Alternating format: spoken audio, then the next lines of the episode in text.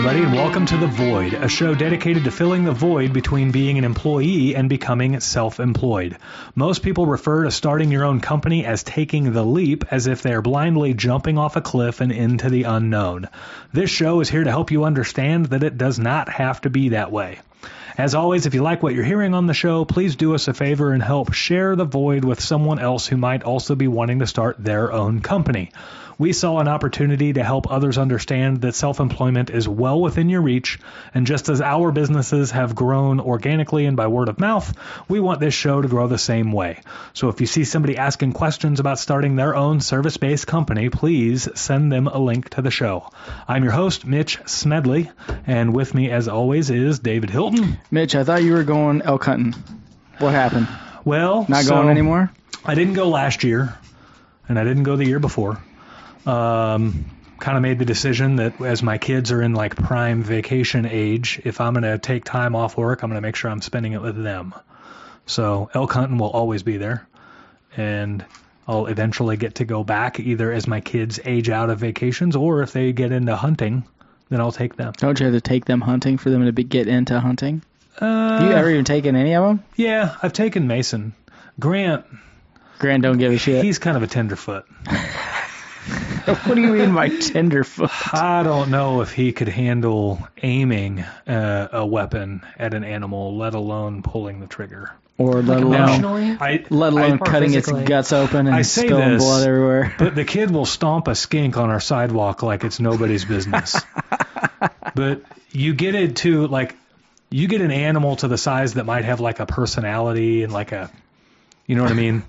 So squirrels, okay. Rabbits, okay. Fish, okay. Warm, Small birds, okay. warm-blooded animal. Yeah, so like Grant, Like raccoon is too big. no, snake is too big. Like he caught a snake. I have no problem killing a snake. No, he he caught a snake in the yard. Uh, this was two years ago. Uh, little like I don't know, 14 inch long garter snake.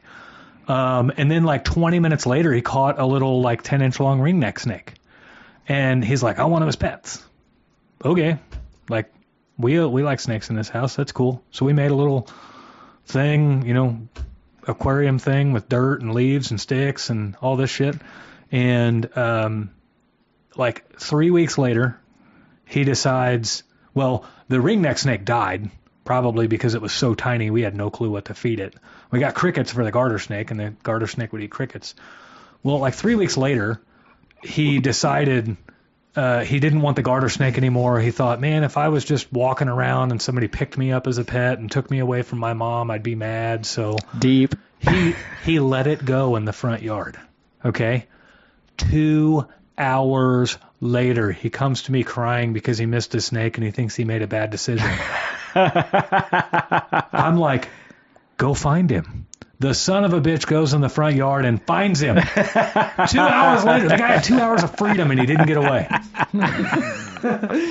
yeah. Uh, fault on both of them. Oh man. like, that's a dumb snake. Or, or he was like, maybe if I stay here, I can get an unlimited smorgasbord of crickets again. So- we could just do an entire episode. We could do an entire podcast just called the Smedley Household. Yes. We could literally do that. And you kind of a could just sitcom around here sometimes. you could just talk about the Smedley household yeah, yeah, for two hours a week. You could do two episodes a week. It'd be easy. You could fill it easily. probably. Wow. Has nothing to do with business. no. Just all the crazy stories that Yeah. happens to everybody, but I'll tell them. No. Just to you. just to you. Yeah. Mitch is. When you when you leave Oh, tonight, ask story. Grant about finding a snake again No, after two hours. w- when this is over, I'm getting the fuck out of here. it's like an insane asylum. No, he's gonna watch the step first on his way out to this truck. No, Yeah. I- no. we I'm got like getting abnormally large amount of snakes around our house. Like awesome. every time you mow the yard, you'll see two or three of them. It's Really? crazy. Yeah, it's crazy. Don't, don't you know. have cats? They don't go outside. Cat So- people are fucking weird. I'm not even sure how we're friends. Yeah, Cat people. Ugh. I don't like my cats. Ugh. I mean, every time Danielle gets upset around about the hair around the house, I'm like, I'll get rid of two thirds of it right now. We got two cats and a dog. I'll get rid of two thirds of this hair right now.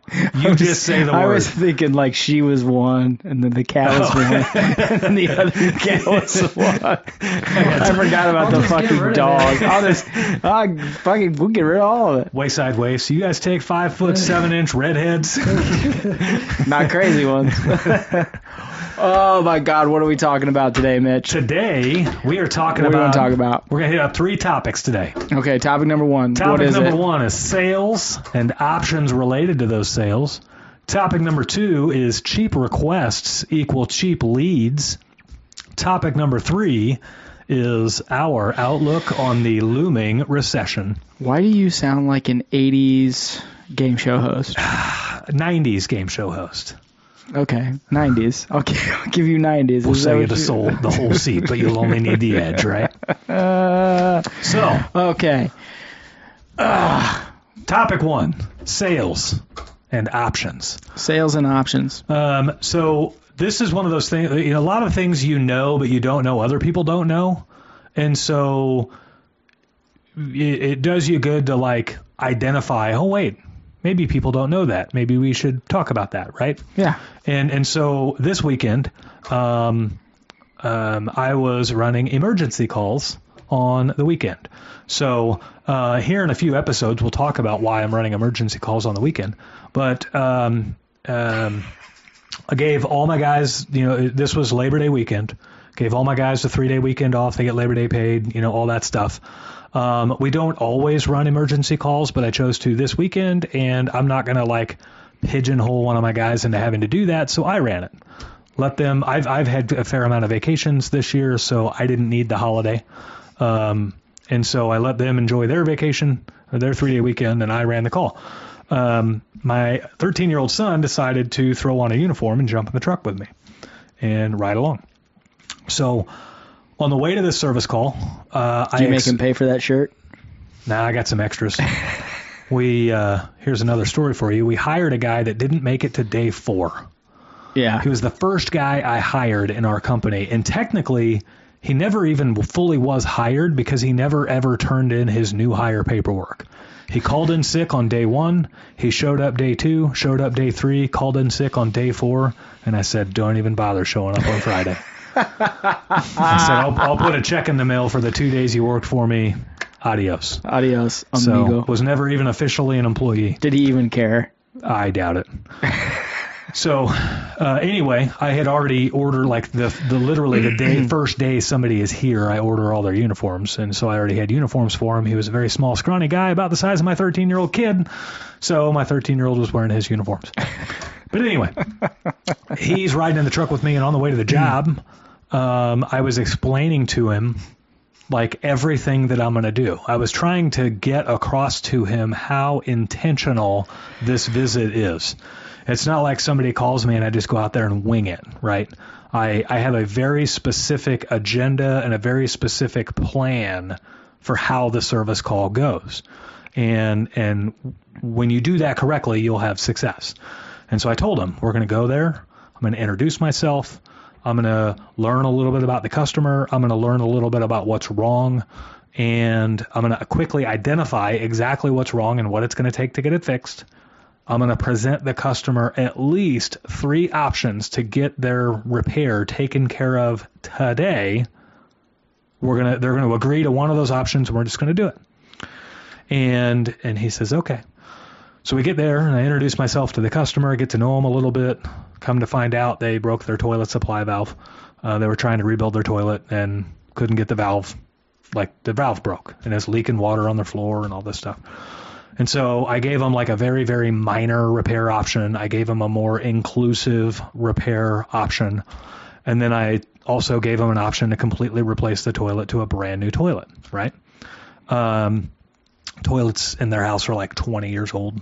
So they're of the age where they don't flush all that well and all of that stuff. So you never know what people might want. Anyway, they decided not to go with the cheap option and not to go with the toilet option. They wanted to go with the middle of the road option, which is usually the most common. We talk decision. about it all the time. We Right. did a whole entire episode, not specifically on this, about how people like to get value Yeah. and like to have options. Yeah. And they don't just want two. Yeah. Three's the minimum. You got you have got to no matter what industry you're in, you've got to have a minimum. If you're a lawnmower, you have I mow your yard. We have I mow your yard and then we trim it. And then we have I mow your yard, trim it, bag it, and take care of your landscaping. Right. So that people can choose what level of what they feel is the best value for them mm-hmm. in their situation based on price, amount of work done, and you know just the end outcome that they're looking for Right. in that specific situation. Yeah. You might have a customer that would never pay anybody to mow their lawn because they don't think it's worth anything. Yeah. Meanwhile, you might have a customer like I literally I have customers that spend ten thousand dollars a month on landscaping. Well, they're commercial. No, no, these are in the fancier part of town. They have these giant estate lots. You're talking about where they they have full time gardeners. They have full time gardeners, everything. and Yeah. there's a gardener there 24 7, 365. 10 grand a month is what they're spending on gardening, right? Man, So you know what I could do with that money? imagine how much money you're leaving on the table going up there and saying, I'll mow your yard for $30. Yeah, okay, yeah, right? So, Yeah. so you got to give them options. But there's customers also that, hey, um, my dad's in the hospital. I don't have time to mow his yard for him. I I just Can need you to knock over- it down. Can you run over there and just cut it real quick? Yeah. Yeah, Yeah, 25 bucks. Yeah. You know, there is a space, we talk about it all the time, there is a space for everyone at every price point in Yep. almost every trade out there. Yeah. There is going to be, sometimes you're going to get, you know, the Taj Mahal price. Sometimes Yep. you're going to get jobs that are, you're barely making enough money to get there, but your foot's in the door. Right. So anyway, these customers choose the middle of the road option, and we go out to the truck and get started right away. And while I'm out in the truck, my son asks me, he goes, "Why didn't they go for the cheap option?" He goes, "It was like a hundred dollars cheaper." And I said, "Well, people are interesting. They don't want the cheapest. They think they do." But they actually don't. And so when you give them three options, they feel better about themselves if they decline the cheapest thing you give them. But if, if you only gave them the cheap option, they would tell you you're too expensive.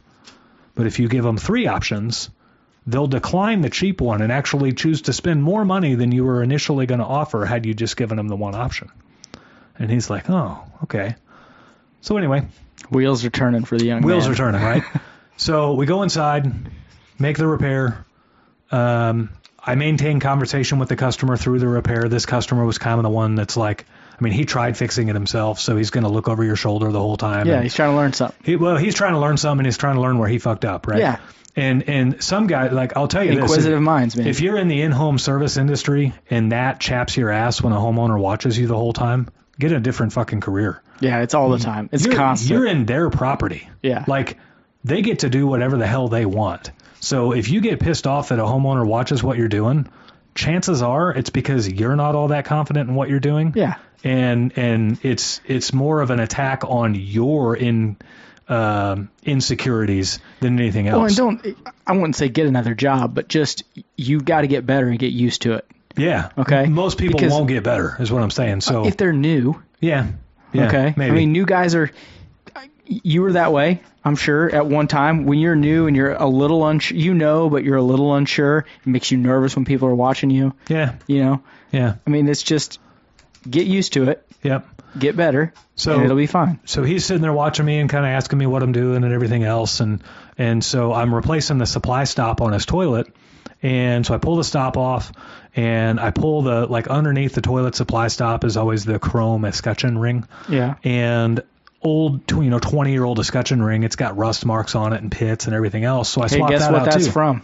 Yeah, it's from P. Yeah. Yeah. He eats everything. Yeah, so um, gross. uh, so I pull that off and and swap it out. And he's like, "Oh, I didn't know you were going to do that." I'm like, "Oh yeah, I mean it's the the only way to get that off is to pull the stop off. So this is like the only time in the next 20 years where this stop's going to be off.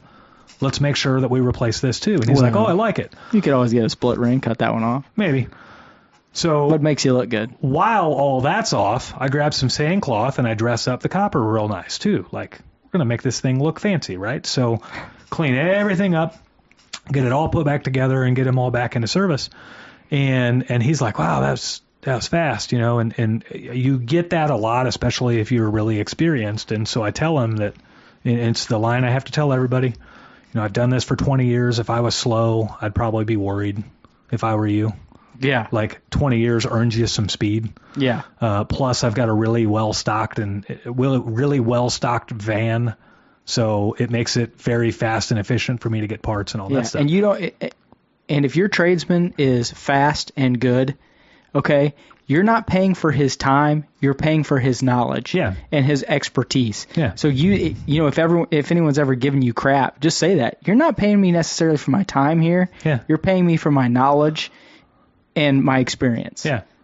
So um, the you know we go we get all cleaned up, clean up all our trash, clean up everything, turn his water back on, bleed out all the air, do all the the whole thing. And I tell him I'm going to go out to the truck and put all my tools away and and stuff like that, and I'll come back in and settle up. So I go out to the truck, put my tools away, get all his invoice written up and everything else, and I come back in to settle up.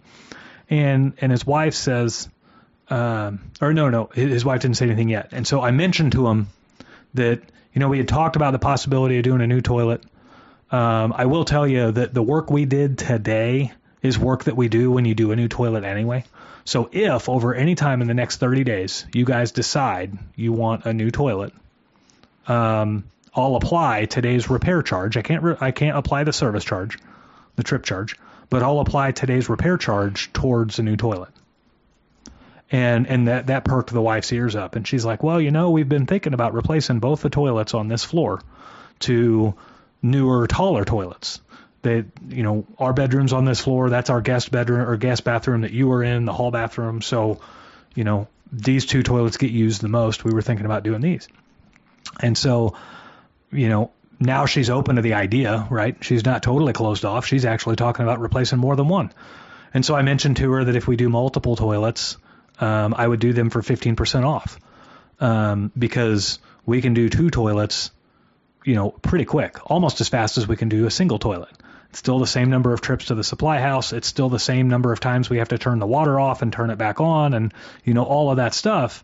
So we're not talking much difference in time, other than the amount of time it takes to set the toilet, right? Yeah. All of the other back end time things aren't doubled. And and so now she really perked up and she's like, "Oh, really?" So like she gets out her calculator and literally starts putting the math to it. And I had, I mean, I can just factor it up real quick on my tablet, and so I factor it up really quick on my tablet and and tell her, "Yeah, you'd be looking at X if we come back and do two toilets." And she was like, "Let's do it." And so my son is watching all this and he's just amazed, right? Uh, so we get all done, and I was a little over 300 bucks for the service charge and the repair charge that day, and then I've got uh, a nice job on the books for a couple of weeks from now. They're they're getting ready to go on vacation. That's why they had to have us there on the on the holiday. Um, but I've got a nice job for when they come back in town. We're going to replace both these toilets. So we get back in the truck, and my son's just like, "Holy cow!" He's like, "I mow yards." and I spend like an hour to mow a yard and I make 30 bucks. He's like, you were only here for like a half hour and you made 300. And you've got a whole bunch more money coming in whenever they have you back out. It's like, yeah, bro. I'm like, yeah, that's the art of communication and the art of offering options, right? There's a lot of listeners to this show that would have literally walked into that house, gave them one option, and it would have been the bare minimum that it took to get them back in service that day, and they would have left. Yeah. Okay? I gave them that option too. They didn't want it. But when you only give them one, you can get a no or a yes, and that is it. When you give them multiple options, you get the opportunity to where they can still, like, I'd go three options. I can get two no's and still get a yes. But on top of that, I put the ball in the customer's court to where now I'm not selling. All I'm doing is using my years of experience and my expertise in the field to to say, look, I, I think we got three options here. I'm comfortable with any of these three. What what do you think works best for you and your expectations and your budget? And then literally they are choosing what to buy. So Yeah. People love to shop. Yeah. Basically, you're allowing them to shop for something that they need Yep. that they can't just go to a store and buy. Yeah. You're just bringing the store and the shopping experience to them. Yeah. Customers hate to be sold. but they love to buy. Yeah. And and so that's why the options method works. If you go in and offer them one option, you're now selling them on the repair. Whereas if you give them three options, now they're buying. They're getting a choice in the matter. They're getting to Yeah. to choose. I don't want this one. This one's not good for me. I want that one.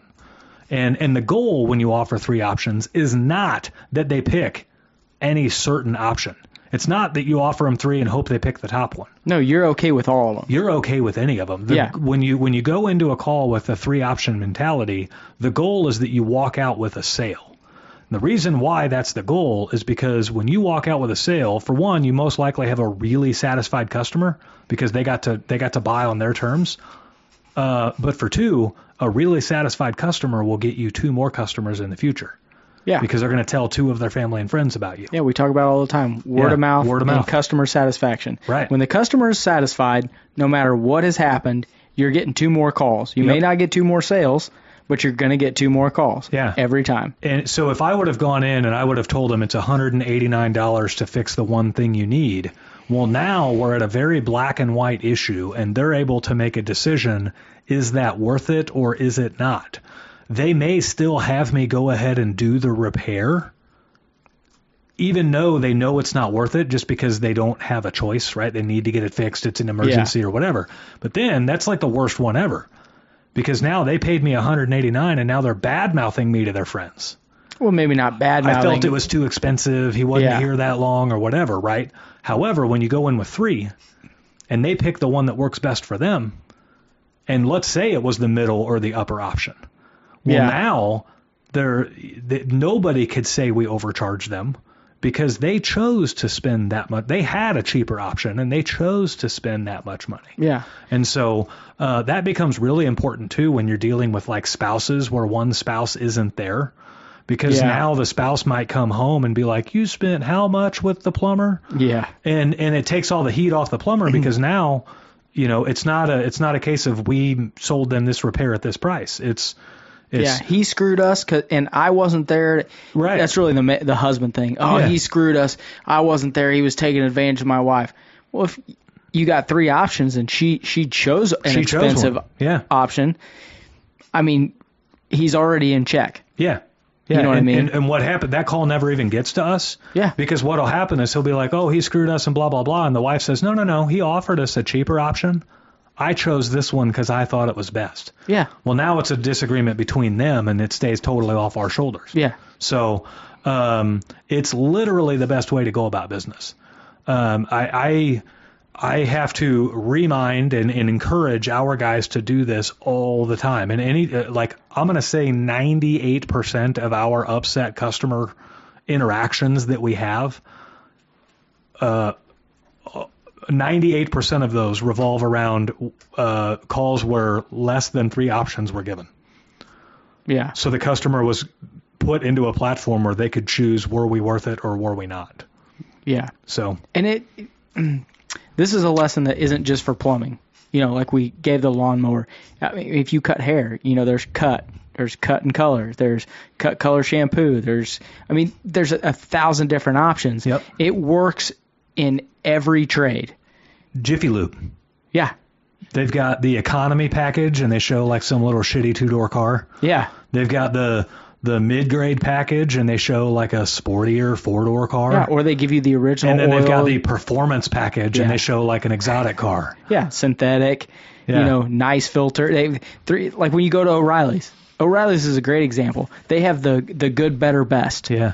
Always. Yep. Hey, I need a oil filter for my 2012 Chevy 1500. Yeah. Do you want the MicroGard? Do you, You- want the Fram? Yeah, he says you want the good, better, or best. Right. And it's it's literally three price points. I always I like Wix filters, so I always go with Wix, but Yeah. that's their like their middle grade. Yeah. You know, it works for them. I Yeah. mean, it's just. I bet. I, I wonder what their numbers actually are, but I guarantee that at least half of the customers pick that middle grade. Yeah, I don't know. I don't mean, know either. I, there is some psychology too, like most people gravitating towards the middle and all that stuff. If you really wanted to play it up, you would stack your most profitable option in the center. However, most of the people listening to this show, you're putting options together kind of on the fly, and it's kind of hard to do that. It's So- easier. It's easier for guys that really know what they're doing to go. Okay, this is the minimum. This is the middle ground, and this is the highest. Yeah. You know, and you may actually make more money per time spent there on the middle option. Yep. You may make it on the lowest. You, Yeah. Just it, it, So- 100 percent depends on what it is that you're doing. So I have a guy uh, on my team that's been struggling these last couple of months with low average tickets. In other You words, average sales? average sales, right? and so um, I was talking to him. I was talking to him a little bit last week. It's kind of a process to get somebody's head out of the game, or you know, head back in the game, right? So I was talking to him a little bit last week, and I told him we'll hit it hard and heavy come Tuesday.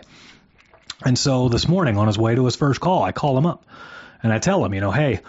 Um, I had to rush out of the house this morning early. I didn't get a chance to even check what your first call is. What's your first call? And he said, it's a sump pump out. And I said, okay, before you even get there, you need to have planned in your head possibilities for options. You can't have your options planned because you don't know exactly what's wrong yet. Well, and a sump pump's an easy one. Minimum, you're selling two grades of sump pumps. Right. I'm assuming, right? Yeah. We we have we have two grades of sump pumps. So there's two options right there. we have battery backup systems as well. Oh, so you, okay, Um, so three options. And then we have like discharge pipe upgrades where we can bury the discharge pipe or replace the discharge pipe if it's inferior.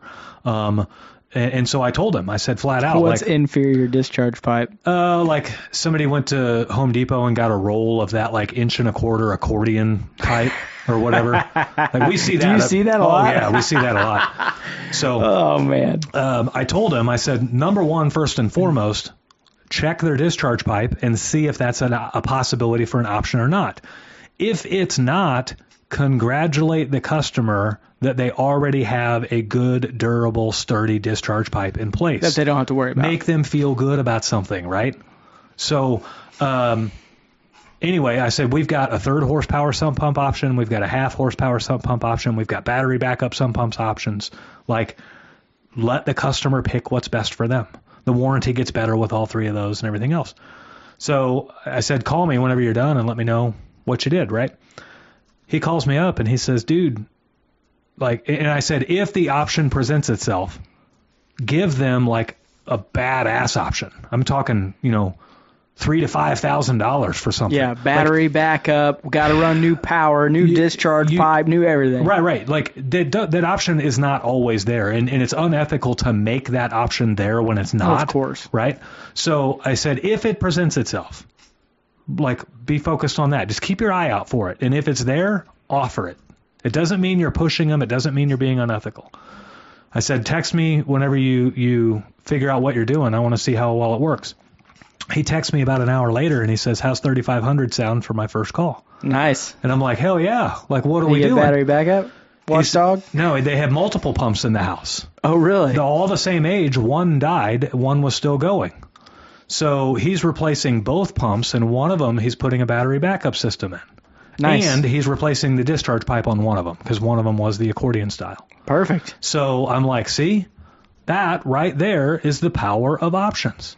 And he flat out told me, he's like, if I was in the same mindset I was last week, I would have offered him one pump to get their one pump back up and going, and that was it. Yeah. I'm like, see, and and what's crazy, the best part about that whole thing is the customer is happier now than they would have been if you just offered the one pump. Yeah. Because now they have confidence. They chose to spend that much, Yeah. and we saw an avenue for them to spend that much ethically. They chose to spend that much. Like it's a perfect solution. It's literally a win on all three accounts. Yeah. So that is the power of options. Good for him. Yeah. Yeah. Worked really well. All right, Mitch. We said we weren't going to burn up topics, Well. so we're 30 in here. Let's. What? Do, what else you got? What do you got for me? Topic number two cheap requests equal cheap leads. I hate that. Yeah. I hate that. That's the. I saw your post and we were talking about it before the show, but Yeah. I used to get dinged on it all the time. So, Hey man, do you uh, know somebody that? Uh, so I, like, say I went out and did an HVAC call. Hey man, do you know somebody that would uh, replace my water heater for me? Yeah, I could do it. Oh man, I need somebody cheap. Yeah. I mean, I would literally, I'd be like, uh, nope, don't know anybody for that. Nope. So- sorry. Do you want it? Do you want it done well, or do you Right. like want to just put it in yourself? Do you want to go to Home Depot and get a 350, or I mean, what do you want to do? So it, It drives me crazy. I had made a Facebook post a day or two ago. It says, Dear friends, I appreciate your love and support for our company. Your referrals are huge to our success. However, I have a huge favor to ask. If you see somebody asking for references, and in the same breath they're asking for the cheapest price, please don't recommend us. If they're saying they don't want to pay an arm and a leg or they don't want to break the bank, please don't recommend us. We probably aren't the best company for them. If they want gratitude, integrity, value, experience, or service, please mention our name. Those are our company values and they, they guide every decision we make. And we love customers who value the same things we do. There is no other company in town that takes care of their people to the level that we do, and we want people that are on our team for the rest of their life. And it takes something special for that to happen. It means providing the absolute best benefits, best health, best health insurance, best vacation time, best retirement, best culture, and best compensation. There's also no other company in town that takes care of their community to the level we do. Dedicating one day a month to making necessary plumbing repairs absolutely free of charge for people who can't afford them is a bold move and it's very costly to a young business. We do it because we feel every business has a moral and ethical obligation to give back to their community in the largest capacity they can. So, if you see a friend who wants the highest quality and the best value from a company that will be here for many years to come, please recommend us. If you see a friend who wants the cheapest price in town, please recommend somebody else. Yeah. And uh, it was received well. It's been shared a couple of times, all that stuff. It's kind of a ballsy move to do that to, if you're a young business owner, right? If you're super young in business, You're not doing that. if yeah, Let's just so be honest. If you're if you're six months in, you're not doing that because you're taking You're, taking every call you can get. You're taking every stinking thing that comes down the pike. You Yep. want everything. Yep. You may not get it because you aren't the cheapest, but you don't care. You need those sales. Yep. So if you're only been in business for six months, do not do that. Yeah. If you're two or three years in and you've got your feet underneath you and you've got a couple guys going, you can do that if you want to do that. You, You- don't have to. Some guys like every call. They Yep. don't. They don't care that they get bad mouthed about you know not being cheap or you know they're not worried about. this is going to sound. wrong. They're not worried about being you know the best and the brightest and the most expensive in town. They don't care. Yeah. They don't care at all. Yep. So it's not. It, you know, it's not a bad thing. It's just. So I didn't post that because I'm worried about being badmouth about our prices. Um, I mean, we still have a perfect 5.0 rating on Google um, as of today, September 6th, 2022. You know what? Let me get my phone. Let me see if I can. Let me post, see if I can fix let that, me right? see if I can post some fucking Um, four star reviews. So so I'm not I'm not worried about that. Our pricing is perfect for where it needs to be for our business. Um, but what I am worried about is wasting mine and a customer's time. And so uh, where that comes from a lot is going to be people that think they're helping you by throwing your name out to their friend who is a freaking cheapskate. Yeah. Right? Like and we've all got that friend. We've all got They're that friend everywhere. who thinks that they can get by without paying anything for anything.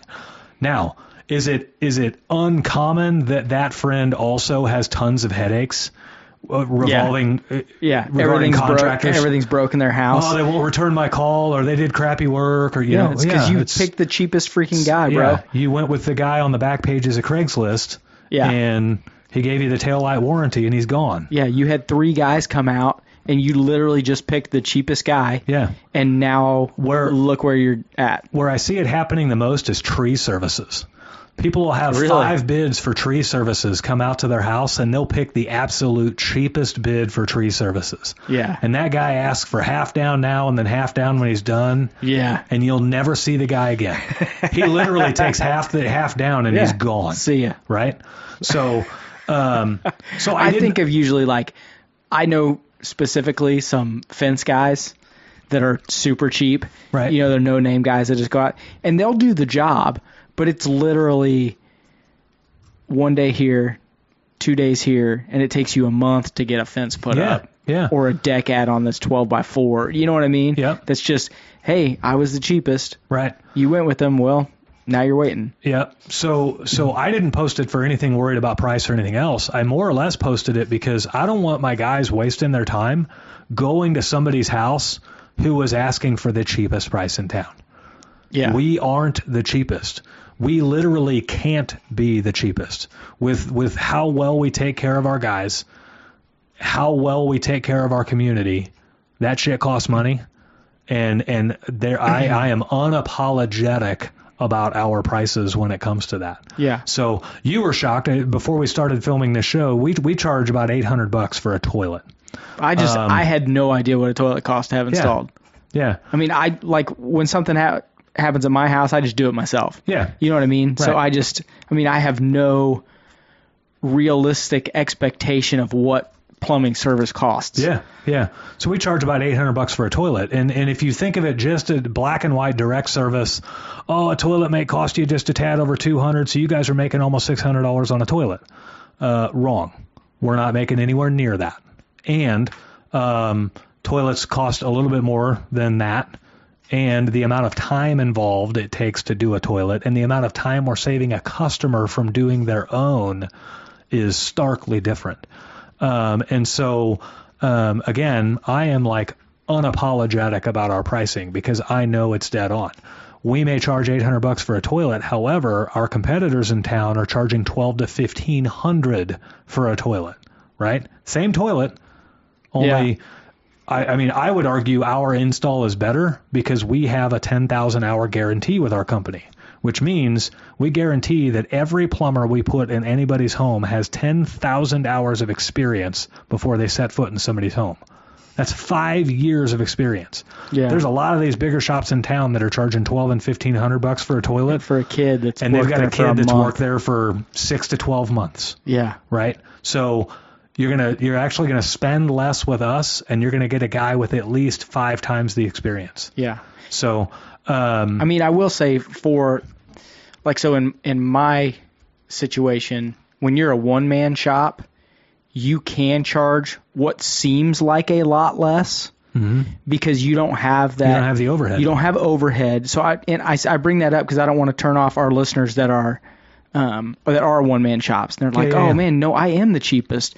You can still be the cheapest as a one man shop and make a ton of money. yeah, God, Okay, yeah. so don't think that you know you're you're cheating yourself or cheating your customers or cheating the other guys in your community that work for bigger shops. You're not. Yeah. And listen, if you if you get to the point where you're you're really busy, go to their price point.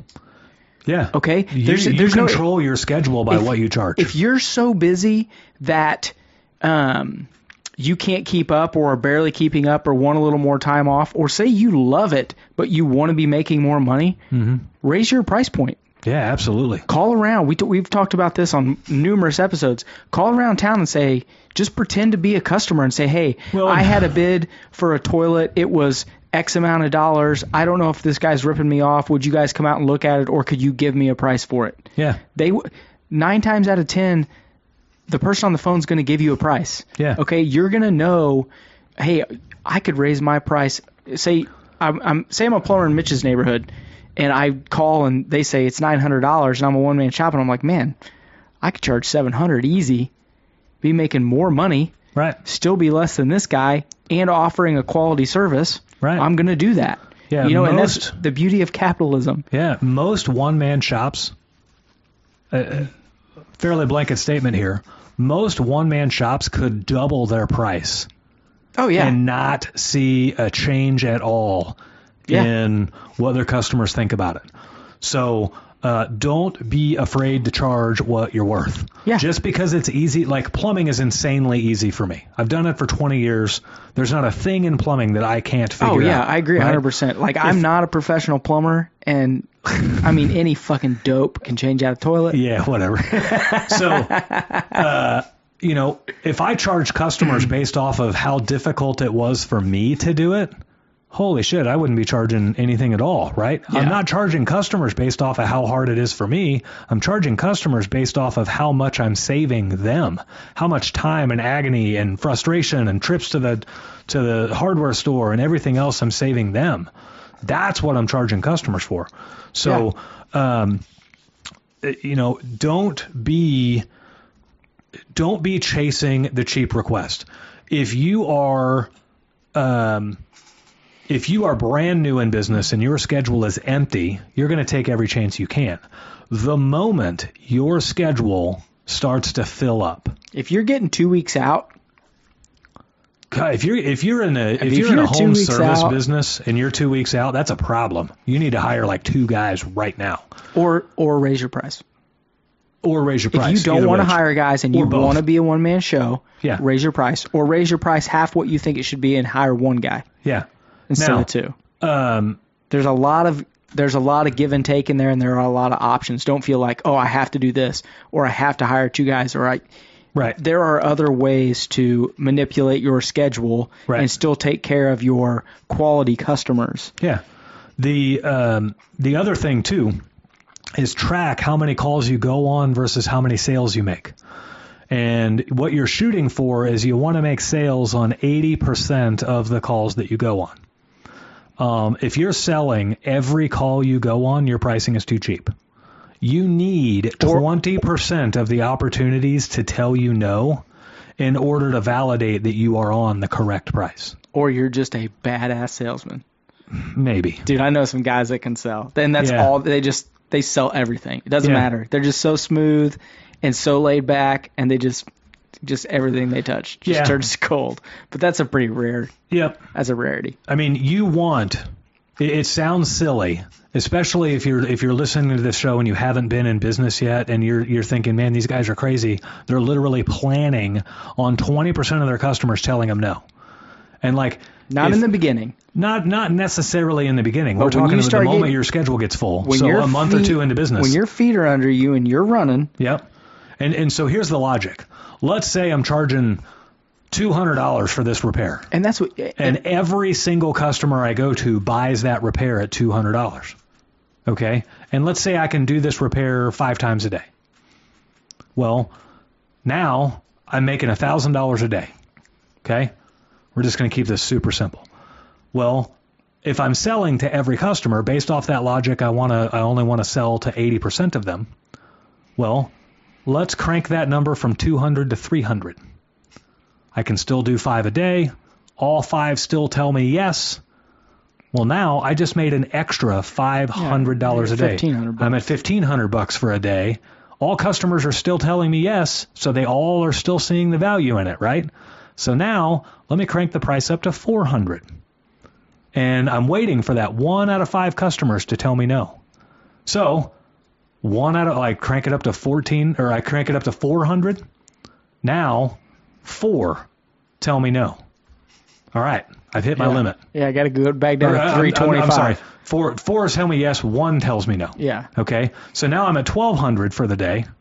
I got a really quick no, so now I actually have opportunity to go run another call and maybe sell another one. Maybe. So Maybe. that's the that's what I'm getting at. So what you're flirting against is you're not the $200 price. You don't want to be overpriced, but you want to be priced at the level to where about 20% of your customers are telling you no. yeah, and in every market market's different. That's why you have to do. I want to say experiments, but that's basically what it is an experiment about where your price point should be. Yeah. Because here in Missouri, you know, nine hundred dollars for a toilet's one thing. You go to California and they're charging you twenty five hundred dollars for a toilet. You have to know Yeah. where your price point is at in your town and, And- the areas that you serve. And you have to know your costs in business and you have to know your goals in business, right? If you're a guy who just wants to be self employed so he doesn't have a boss, but you don't really have aspirations to grow or retire any faster than you would have otherwise, Yeah. Then you can kind of do whatever you want. Chances are, if you're that guy, you're probably not listening to our show. So maybe. Uh, I'm kind of like that sometimes. Yeah. I mean, so, some you know, some guys want to just they want to be able to work really hard for a few days a week, Mhm. and then have time with their family. Yep. Other guys want to get up at four and work till five every night, no matter what is going on. Right. They want to do it six days a week because that is just what drives them. Yeah. You know, there are just there are different. That's what makes that's what makes the trade so great. I feel, especially if you want to be a small business owner, you can literally make it what you want. You Can do whatever option you Are want. there going to be times when you've got to work more? Yes. Are there going to be times when you're a little out of money because you're it's slow season like we talked about in the last episode? Yes. Right. But there is a ton of breathing room for everyone. Now, is a hair salon that way? Not really. I mean, Right. it- you know, it's different. Yeah. But we speak to more of, you know, electricians, HVAC guys, plumbers, lawnmower guys. You know, when I bring that up, that's who I'm talking about. Yeah. It still applies to the hair salons too, though. You can. I, I've I've known quite a few people that have had hair salons and they they sold them for what they bought them for 20 years ago and they basically just used it for income for the whole 20 years. Yeah. They didn't. It wasn't an investment. It wasn't a build a business and sell it model or anything else. So it just gave them a platform to not have a boss. That's what I'm going to do. I'm going to start small plumbing companies, get two or three guys, and then sell them to Mitch hmm. or his Yeah. competitors. I haven't decided Well, I think it'd be kind of difficult. Like say, say like plumbing as compared to say if someone were to be like, I want to start a film production company because with plumbers, if you're running a plumbing company, it's like you have three plumbers, but with that you have your sound guy, you have your producer, you have this, and so it's like you're having to work with like different Yeah. trades within the You- same. You you still have overhead, you still have costs, right? Like plumbing companies, we've got accountants, we've got bookkeepers, we've got Yeah, yeah, you know call takers. You, like you still the same rule applies. Um, if everybody is saying yes to your price, your price is too cheap. Uh, you're undervaluing your service, and this is incredibly common in the trades industries. Any Yeah. any it's trades bad in thing the trades. because we way undervalue our skill set. You got to keep in mind, they're calling you because they can't do it or they don't want to do it. That right there in itself says you're worth a whole lot more than you think you are. Yeah. So, Like in the in the photography world, like I notice it's always it's what kind of kills the morale is you, you come in contact with like a real estate agent that's like, well, I got a guy who can do it for a hundred bucks. yeah. Is it the guy who's that like I feel like that position is dis- designed. So That's No. the same. That's No. the same. Can be Let's- pushed to everything. Let's talk on that for a second. Uh, I have a lot of real estate friends, and if, if I have any friends listening to this show, they will know that I am not talking about them when I say this. But yes, most real estate agents, most real estate agents are absolute pieces of shit. And if you are in the home services industry and you do a lot of work for real estate agents, I can guarantee you you are not profitable. Um, real estate agents have no care in the world for anything else other than their commission. Most. Hmm. Again, I have a lot of friends that are real estate agents. They don't apply, and not he just is because speaking directly to you guys. yeah. Yeah. Not just because they're my friends, because hmm. I don't have friends that are real estate agents that are shitty like this. Hmm. I encounter them a ton. Here's the here's the classic call. We get a call.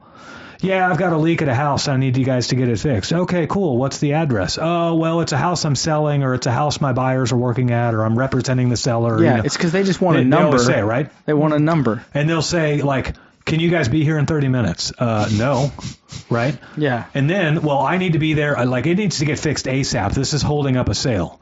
Uh, lack of preparation on your part is not a constituting emergency on my part, right? Yeah. So anyway, then here's the creme de la creme: is they'll have you they'll want you they'll have you want to do all this work, and then they'll say, "Can you take payment at closing?"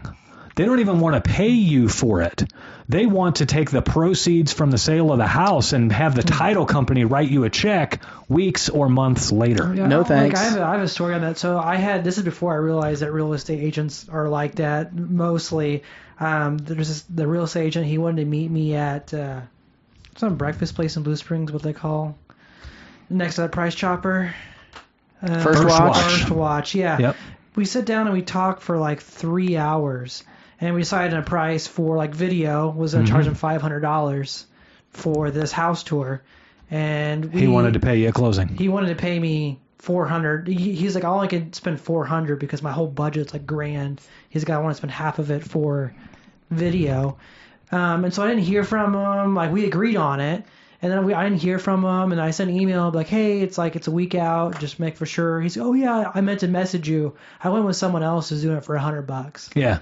And I'm like, I can't go from 400 to 100. And, and here's a couple of things. For one, that guy's a dirtbag. For mm-hmm. two, I guarantee you the video that he paid for $100 did not help him sell the house at all. If anything, it probably cost him a sale. It was probably his mm-hmm. iPhone 13. Probably. He was just walking Yeah, around the and just, house like, making Real So- estate guys just love their iPhones. They're like, yeah, I Most- can do it for my iPhone. The, I, and I don't know. I mean, I, apparently there's just enough like really hungry tradesmen out there that'll that'll put up with it. But we mm-hmm. absolutely do not put up with it, and we tell them flat out, we don't work for real estate agents. We will work for the customer, mm-hmm. and so on. Now, I have a guy that lives in my neighborhood. He's a real estate agent.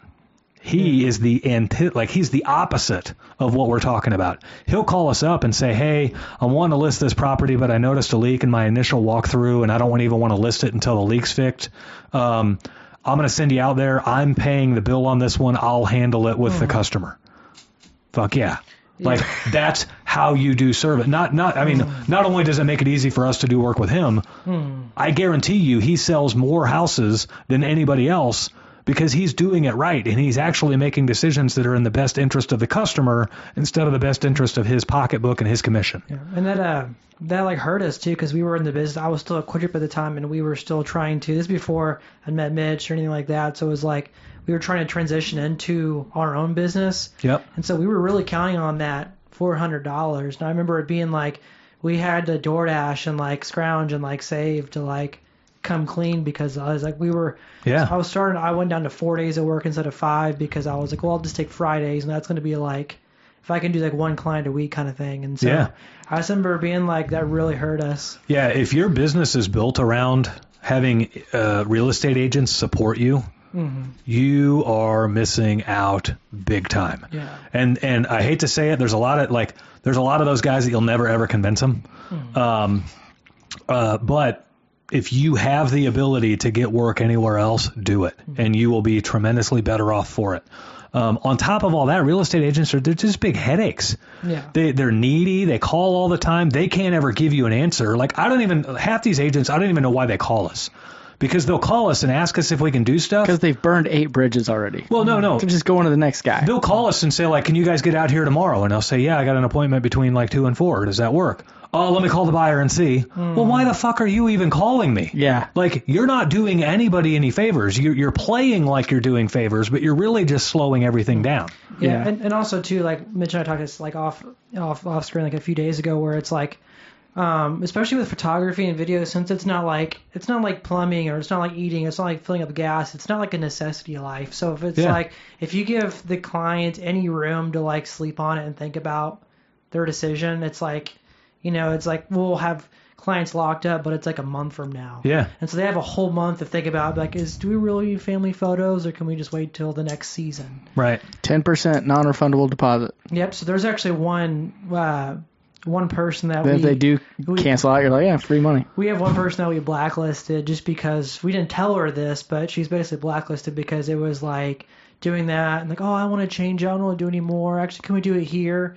And so, event, so eventually, like her contract is like a specific contract just for her that's like Yep. paying 100% right now, non-refundable. Yep. if you change the location one more time, we're not doing the photo shoot. So so I had a real estate agent. I had a real estate agent call in like two weeks ago, and they said, you know, how much do you guys charge to camera or scope a sewer line for the sale of a home? And I clarified. I said we don't record anything. Our our cameras are live, so we'll give you a written report. And she said that's fine. And and I said so we were two oh nine, two hundred and nine dollars. Uh, to camera the line and give you a written If it's assessment. plugged and the screen's black, that's all you're getting for well, 209. that's that's what the assessment says, right? Yeah. And so, um, and she said, "Wow, that's really expensive. The guy that I'm used to using, he charges 150, and my backup guy, he charges 200. I'm Nine dollars. I'm 209. Like we're literally a fucking happy meal away from her backup guy, and she's. Let me think about it. Oh, let me check with the sellers and see if they're okay spending that much. Um, it's nine fucking dollars. You wasted nine dollars on this phone call. well, it's like how But that's that's how petty Yeah. they are, right? Now, why was she calling me? Well, her main go-to couldn't get to her for two weeks. Her backup couldn't get to her for a week and a half. She needed this done, and within three days, I could get out there tomorrow. She's letting nine dollars stand in the way. Like, I, I, I'm, I'm not even gonna chase that. Like, I'm not gonna, I'm not gonna. really call me if you want it. Yeah, be like, See you. Goodbye. Tell Have you a what, nice day. that opening on the schedule tomorrow is probably going to fill up if you don't commit, take it right now. And I feel yeah. like too. I and I'm not gonna feel bad And about I could care less. I less. feel like a lot of it maybe has to do with like I don't know if there's this aspect of a real estate agent. They're just they're more concerned about keeping the morale up with the buyers than they are actually. No, Saving no, no, no. money. That's all fake. They're more concerned about their commission hmm. than anything else. But what they don't understand is that they spent more time providing service hmm. to the buyer or the seller, they'd make their commission in a heartbeat. Like the guy in my neighborhood who pays for it out of his own pocket and then settles it up with them. He's more concerned about doing the right thing and then letting the money work itself out than he is about the money and therefore he sells a boatload of stuff. And I know he sells a boatload of stuff because he has us do a repair on probably half of the stuff he sells, and we do a bunch of freaking work for him. Hmm. And every single time it's, hey, can you go over here? I noticed a leak. I just want to get it fixed. Sweet. Yeah, and I think too. It's of course my my in the in the realm of like running a business is like very like thin. But you know the time that uh, we did try like running a business is like um just running running into terms of like I had to make for sure I communicated a lot beforehand Yeah. because there was a lot of there was a good chunk probably about half of you know this of course this is us figuring it out and that sort of stuff just like what we can and can't do like we can't schedule photo shoots in wintertime at the World War One museum with the family because every time we had a kid fall down the stairs Right. stuff like that. And so it's like just communicating up front and that and that sort of thing. Like I feel like we could have i mean i could have saved us a lot of headache by doing that because just like for instance telling them like hey download the photos.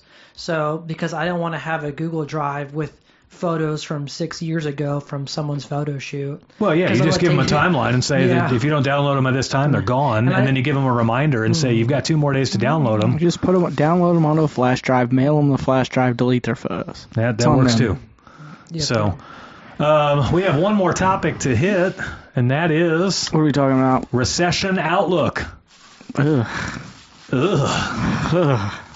Dave, how do you think the looming quote unquote recession is going to affect the home services industry? I'm gonna say hardly at all. Elaborate why. because people need service. Yeah. Your home needs maintenance. yep. Okay, there. I said earlier we were talking about. I said recession proof, and you said what did you say? Recession resistant. Res, resistant, Yep. resilient would be another word because they Nothing's just recession proof. no. But I mean, when your toilet's overflowing Yep. or you're leaking water everywhere, you have to have it fixed. Yeah. When it's winter time and your furnace isn't on, you have to have it fixed. Yeah. When there's a short in your electrical panel in the middle of summer and your air's not running, you have to call an electrician. Yeah. I mean, these are things that um, I know these are going to be a little off of our normal business, like as in it's for everybody, but those three trades specifically Mm-hmm. are very recession proof. I mean, you just it's amazing to me. I mean, even remember in 2008, 2009 when it was literally in the crapper, people were being laid off, people were taking 20% pay cuts to keep their job Yeah. just so that they still had their job. In July when that air conditioner quit working, I got paid Yeah. people don't give a shit what it costs. Right. They will find the money to fix that air conditioner when it's 100 out and the humidity is 90%. Yep. They will always find a way. If they have to skip four meals, if they have to not take their kids to dance, it, they don't care. Right. They will make it happen. Yep. Because it just it has to. It's just like gas in your car. You don't want to pay the 350. You can cut back, but you're paying the 350 to get to work. Yep. I mean, you're just there are certain things in life that no matter what is happening, you will make it happen. Yep. You know, you'll get to work. You will get your toilet repaired. Right. You will get your wife's hair done because if you don't, she's a raging bitch. There are certain things. I'm not talking about Danielle. Not, there, there are certain things in people's lives that they will get done no matter the cost. I mean, if if 08 happens again, would Mitch maybe have to lay a guy off? Yeah, probably, Maybe. maybe. So But you know what? The best two guys still got a job. the the big play here, and I'm glad we got onto the subject of real estate agents before we talked about this. If you're in bed with a bunch of real estate agents, I loved them in 08. They were all floundering. yeah. If you're in bed with a bunch of real estate agents and you rely on real estate agent referrals for your business, you're going to be fucked during a recession because the recession hits the real estate market the hardest, right? Usually, people stop buying and selling homes. But what happens if you're not buying a new home? You're fixing the one that you're in, yeah. right? So if you're in the home service and repair industry, you're okay. Yeah. If you know how to go to market direct to the consumer and get the sticky handed real estate agent out of it, right? That's where it plays really, really well. Now, not all real estate agents are fucked in the recession. The real estate agents that want to pay $200 instead of 209, they're fucked. Yeah. But the real estate agents like the guy across my neighborhood that does the right thing and then knows that the money will work itself out, he's going to be just fine through the recession. I have no no question about that. in a recession, no matter what industry you're in, I mean, this is a little off topic, but not really, but the cream always rises to the top. Yep. So when we talk about being ethical with your customers and we talk about being great with your employees and we talk about being a stand up member in your community, you're rising to the top. And when there are issues and when there are slowdowns and there are recessions, those companies do not suffer as much Right.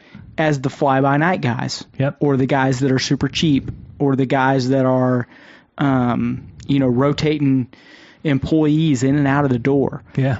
you know all of our all the things we've talked about on the episodes as far as you know where your heart's at you know how you treat people all of those things all of those core values are recession proof Yep.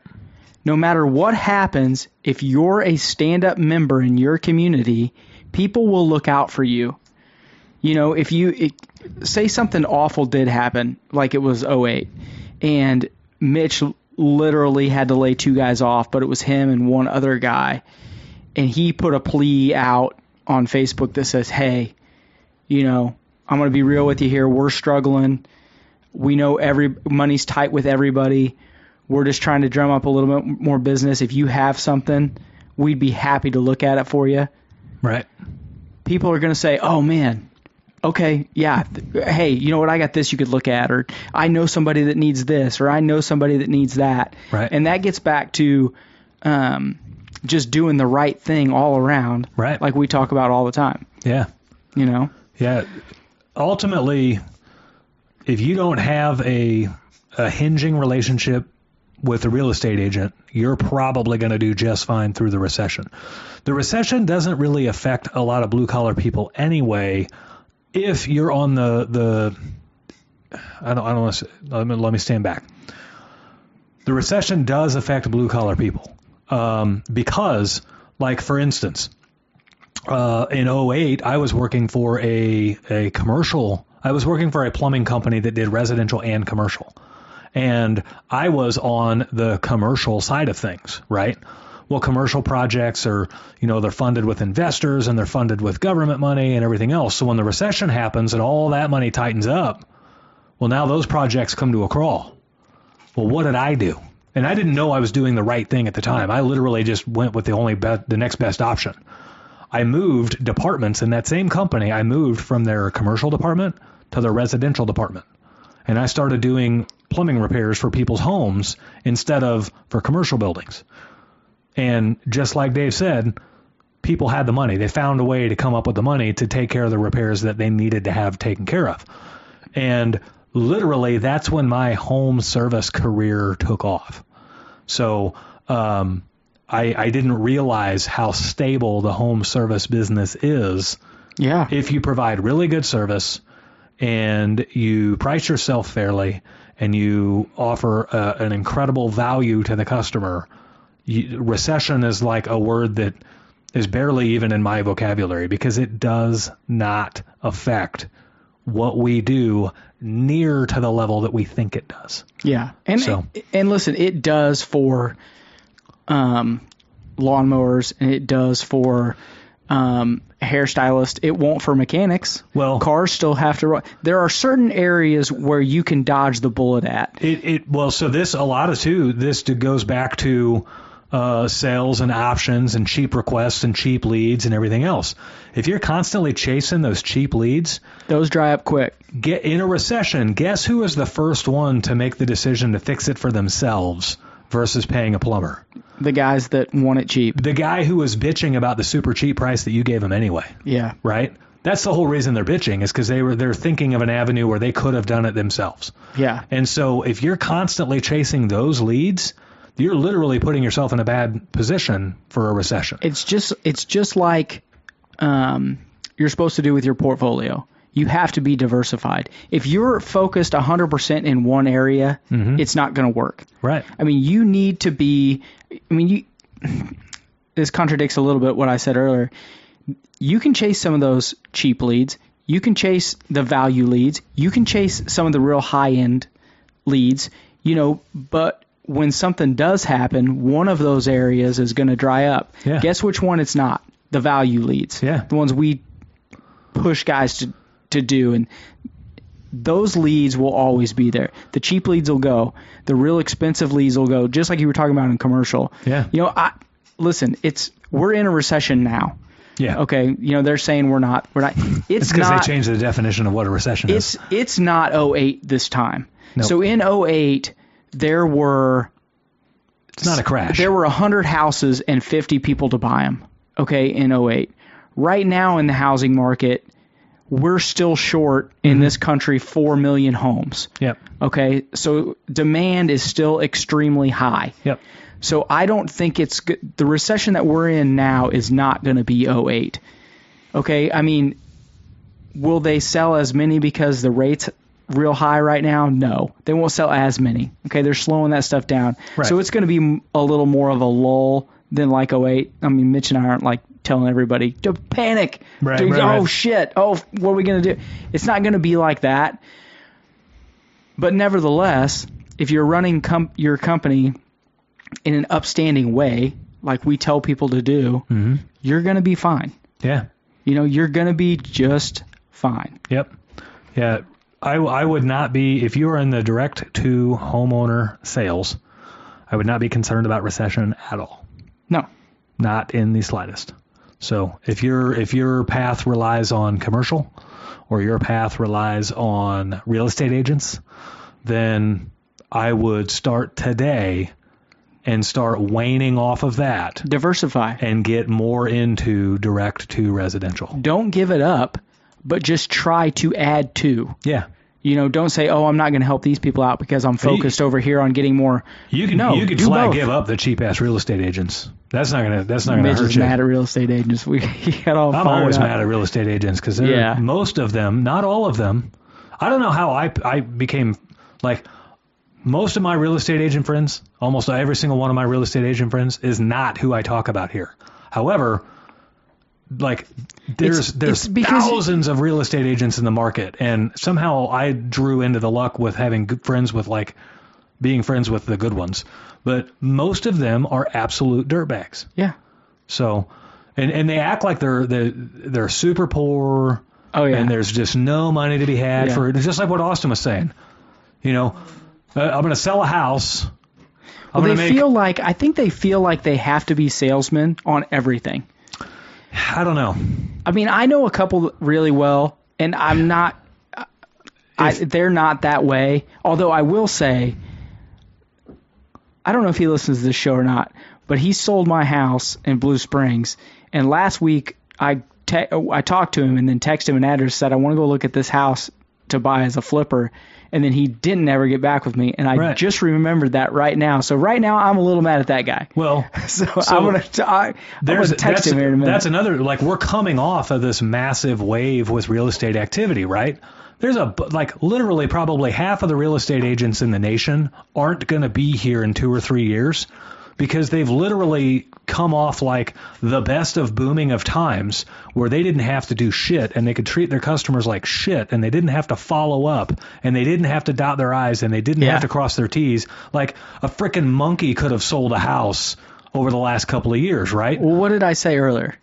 I said the cream will always rise to Right, the top. right. So the ones that have done well and the ones that got back with people and the ones that are the best, Yeah. you're just like you said, they'll Yeah. rise to the top and then the other ones literally they'll be shut down. Yeah. Or they'll be finding they'll be working at Home Depot. And those other ones are going to be like, oh, I don't know what happened. Well, you didn't call the guy back. that, you you know what didn't that's follow up. that's with every industry though. It is. That's that's with every industry. It is. That's It business is. 101. I think Yeah. too. It's That's just, being a good person 101. It's it's have a process that works and stick to the process no matter how busy you are. and no matter Yeah. like who's watching. So maybe they're just it's like a biblical principle is like even no one's watching, like do the best work possible. Yeah. Layla has a um, Alex Morgan poster up in her room, and it says, "Always practice like no one's watching." Right. You know, Right. which she doesn't do. But I mean, I'm like trying to, you know, get her to do it. But It gets into your like the thing is because I've been there before in, in like past jobs where it's like oh no one's watching. It's like I'll do ninety percent, but that starts to like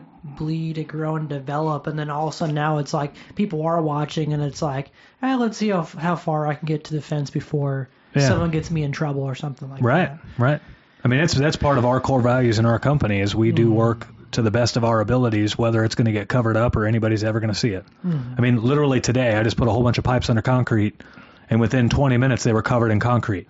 Hmm. I could have made the shittiest looking pipe job ever, but every glue joint looked great. Everything was nice and squared away. Nobody saw it but me. Hmm. Didn't even take a photo of it, but it still looked amazing. I So- mean, I mean, I get that because that's where it starts. Just, just kind of like why, whenever someone gets arrested for like, oh, what, where are we going here, Austin? but what I'm saying is like it's it's an, like it's like an outgrowth. So it's like so say you someone like is arrested for like dealing drugs. It's like it's not. It's not like everything in their life is perfect except for that. It's like, oh, well, they also lie, and they Yeah. also cheat, and they also this. It's like an. They just got caught for that one thing. Yeah, so that's that's where I was trying to take the train. I'm on the same train. I'm just a couple cars behind. I'm like in the train with all like the, the charcoal. It's like it, the the series Breaking Bad. I mm-hmm. freaking love the series Breaking Bad. I'm watching it for like the fourth or fifth time Never now, seen it. right? Never Oh, watched one episode. Dude, It is cool. It's really cool. Well, there's a scene in the movie or in the in the series where um, they they're going to make a massive deal with a ultra high level guy, right? And the guy watched them for a while and then never even showed up to the deal because he didn't like what he saw. And he, he flat out calls the guy out saying you're irresponsible. Your partner was high on drugs and and he was late to the, the, the biggest deal of your life. Your partner was late and he was high on drugs. That tells me everything I need to know about you. Was You're that the guy that cooks with him? Yeah. Is he a drug addict too? Yeah, oh yeah, yeah, okay. yeah. So I understand the show. Um, Maybe I should watch it. but- How many seasons is it? uh, five or six, I think. Oh, so not So- too many. I enjoy it because it's one of those things where I can have it on in the background where I'm doing other stuff and I I catch it, but I don't really Well, like, have to Cranston plug is in. like one of the greatest actors of Yeah. our generation. For Yeah, he's sure. good. He's super good. So, um, but but I mean, they hit on a very very key subject there. How you do one thing is how you do everything. So. Um, it's no again dirtball real estate agents. If they're always showing up late to shit, Just keeps bringing up the real It's estate. not, like, it's not like they're they're perfect in every way except for that. You know, it's it's it's an outgrowth of. yeah, Yeah. yeah. So, well, we are running a little long in the tooth here, so let's wrap, Wrap this thing up, up. Mitch. Uh, guys, if you liked what you heard today, if you saw value in today's episode, if you have a friend of yours that is struggling with any of the things we talked about today, please do us a favor and hit the share button on this episode right now and send it to them. We would really appreciate it. Also, if you're listening on Spotify or iTunes, please do us a favor and drop us a five star review for the show.